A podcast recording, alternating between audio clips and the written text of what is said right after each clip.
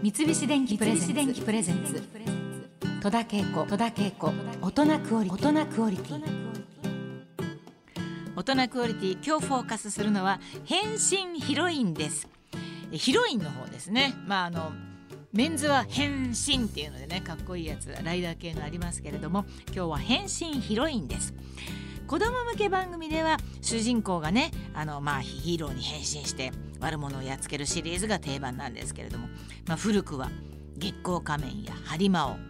え仮面ライダーね今言いましたけどウルトラマンなどもそうですしハリウッドでもマーベルコミックのキャラクターたちが活躍しています。そんな中アニメ番組で変身ヒロインと聞いてあなたはどんなキャラクターを思い浮かべますか？変身ヒロインアニメの元祖は魔法使いサリーちゃんと言ってもいいかもしれません。1966年からリボンに連載された横山光輝さん原作の漫画で魔法の国から人間界へやってきた小学5年生の少女あそうなんだ小学5年生だったんだね。小学5年生の少女サリーちゃんの活躍を描いた作品です。当時アメリカの人気ドラマ「奥様は魔女」がヒットしたため魔女が活躍するアニメを作れないかというオファーがありプロジェクトがスタートしたそうですそうなんだねあこれちょっとなんかあの朝ドラの私が出演させていただいて夏空でもちょっとそれらしき雰囲気のアニメ描いてたりしましたね。うん、あの時代がそうなのかな。それは奥様は魔女からこうインスパイアされたものだったかもしれませんね。ちなみにその時サリーちゃんの役は平井美智子さん。声優さんね、えー、声優さんは平井美智子さん。よしこちゃんは加藤みどりさん。サザエさんですよ。加藤みどりさん。カブは千々松幸子さん。でポロンを白石冬美さん。でサリーのパパを内海健二さん。トン吉カンタは野沢雅子さん。チンペイは浅井ゆかりさん。すみれの父田野中勇さんと。まあこれはすごいそうそうたるメンバーが声を担当されていました。そして魔法使いサリーに続く東映動画が制作した魔女っ子シリーズの2作目はこちらも大ヒットしました。秘密のアッコちゃん。魔法のコンパクトを鏡のせいからもらったアッコちゃんがコンパクトの力を使って変身して人助けをするコメディ。テクマクマヤコン。テクマクマヤコンってねこの呪文。これはまあ日本で一番有名な呪文かもしれませんね。秘密のアッコちゃんの原作は赤塚不二夫先生です、えー、アニメとしての放送は1969年から、えー、サリーちゃんより早く1962年からリボンで連載されていました。ある意味変身ヒロインの元祖はアッコちゃんと言えるかもしれませんね。でその後も何度も再放送やドラマなどでリメイクされていて今も幅広い年代に支持されています。コンパクトというねこうお化粧品ですかね。コンパクトおしろいのコンパクトねパカって開ける。子供の頃はなんかああいうの持つとちょっとなんか、うん、嬉しいっていうか女の子は特にね大人になった気持ちになりましたけれどもああいう少女には憧れのアイテムを使って少女の変身願望を刺激させたところがこうヒットの秘密だったかもしれません。ちなみにこの初代アッコちゃんの声は太田よし子さんです。太田よし子さん私もねレギュラーでご一緒したことあります。まあほんと皆さんあれもこれもいろんな声をやっていらしたっていうのがこう見てると驚いちゃいますよね。私自身はまあ見てたでしょ。うん、ちゃんとあの覚えてますしねこの2つはもうなんか私たちの世代の人はもうサリーちゃんもアッコちゃんも本当特に女子はねやっぱり見てたなというふうに思います。テクマクマヤコンテクマクマヤコンなんとかになーれみたいなのはね流行りましたもんね。テクマクマヤコン言えない人は多分私の世代ではいないと思いますさあ1970年代に登場した変身ヒロインの代表といえば「週刊少年チャンピオン」に連載された永井豪さん原作の「キューティーハニー」ねえ。テレビアニメとしては1973年に放送がスタートしました。あの主人公は体に空中元素固定装置を内蔵している少女の姿をしたアンドロイドキサラギハニー装置によって自由に変身するわけですけれども変身する際はですねオールヌードになるというこの過激さで当時の少年たちを刺激していたそうです。そりゃそうですよ。アニメ化されてこの過激さというのは少しセーブされたんですけれどもハニーの声を担当されたのは増山英子さんです。ルパン三世の峰不二子のあの声でねおなじみの増山英子さん、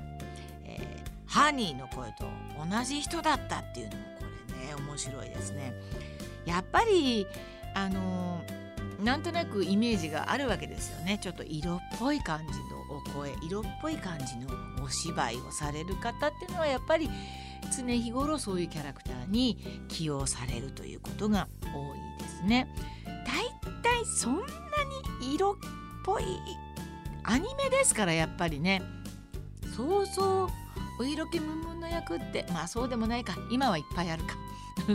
まあでも当時はあの少なかったと思うのでそういう声を担当する方もなんか数少ないのかなというふうに思いますね。私はもう一切今まで一度も色っぽい役っていうのはまあやったことはないということでこれは自信を持って言えるところであります。後半はですね80年代のヒロインからお届けしたいと思います。まあ私はもうほとんど番組見ておりませんけれども80年代に活躍したのはこちら。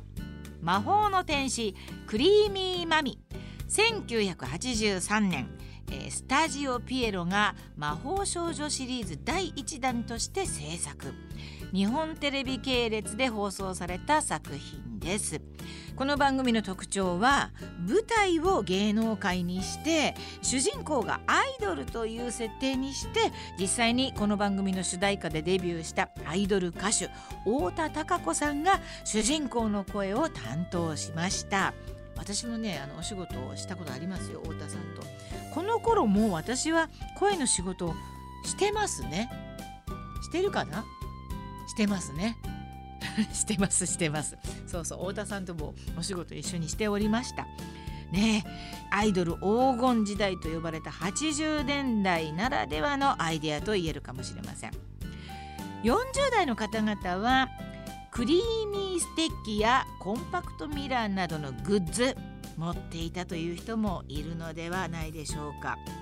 ねそして80年代の変身もの。そうか。ここで来ましたか。ちょっと異色ですがこんな作品もありました。美術品を狙う怪盗キャッツアイと彼女らの逮捕に執念を燃やす内海刑事との関係を描いたキャッツアイ。北条司さん原作で1981年から「週刊少年ジャンプ」で連載されて1983年にテレビアニメ化されて大ヒットしました。私はですねこの木杉三姉妹の、えー、瞳の役を当時担当しておりました長女ルイ姉さんの役が藤田敏子さん。私は次女の瞳。そして三女の愛ちゃんの役を坂本千佳さんが担当しておりました。このシリーズで私たち3人はもともと知り合いではあったわけですけれどもこの兄弟の役をやってがぜん絆が深まってですね。まああの藤田敏子さんはお亡くなりになりましたけれどもあの本当にずっとその番組以降本当に3人仲良くして、まあ、私えー、業界でお姉さんって呼んでるような存在は藤田敏子さんぐらいだったかなというふうに思います。実際お姉さんのように、えー、して、えー、一緒にいろんなことを楽しくやってきましたしいろんなことを教えていただいたのが藤田敏子さんでした。それからそうね内海賢治さんも出てらっしゃいましたしテアトル栄光の安原義人さんもね私の瞳の恋人のトッシーの役をやってくださってました。毎週収録が本当に楽しくてね私は芝居でちょっと声がガサガサになってたり、まあ、ある人はお酒飲みすぎてガサガサになってたり。なんだこの姉妹はいつも声がガサガサでってなんかよく言われてたのちょっと思い出しますけれどもね。本当に楽しくやってた時代の番組で、まあ、キャッツアイってなんか私一人っ子なものだから兄弟の役をやれることがとても楽しくてですね本当に毎週楽しくスタジオに通っておりました。さあそして変身ヒロイン引き続き90年代に参ります。90年代は美少女戦士セーラームーン竹内直子さん原作で1987年から仲良しに連載。懐かしい。仲良し。92年から約5年間テレビアニメとして放送されました。太陽系惑星のセーラー服美少女戦士セーラームーンに変身する月のうさぎたちの活躍を描いたファンタジーな作品でした。胸の前で両腕をクロスさせてね、えー、月に代わってお仕置きよというフレーズは流行語になりました。30代の方は、まあ、ほとんど真似したんじゃないでしょうか。全然なんかこう見てなかった私ですら知ってるんだから相当この言葉はみんな使ったはずなんですよね。月に代わってお仕置きよそして2000年代になって子どもたちが夢中になったのはプリキュアシリーズです。2004年に2人はプリキュアでスタート。それ以降毎年大人気シリーズとなります。そして2月からテレビ朝日系列で放送がスタートしたのがヒーリングドプリキュア。皆さんご覧になってますでしょうか？ちょっと年代的にどうだってこともありますけれども。実はね私あのオファーをいただきましてあの最初今度プリキュアの話があるんですけどって聞いた時にですねやるやたらあのうちのマネージャーがテンション高かったのはちょっと不思議なんですけども。あプリキュアちょっと名前はもちろん知っていましたが私ちょっとあまりそこには縁がないというふうに思っていてえー、って言ったんですけどまあさぞやなんか怪物か意地悪なおばあさんかみたいなことをイメージしてたんですけれども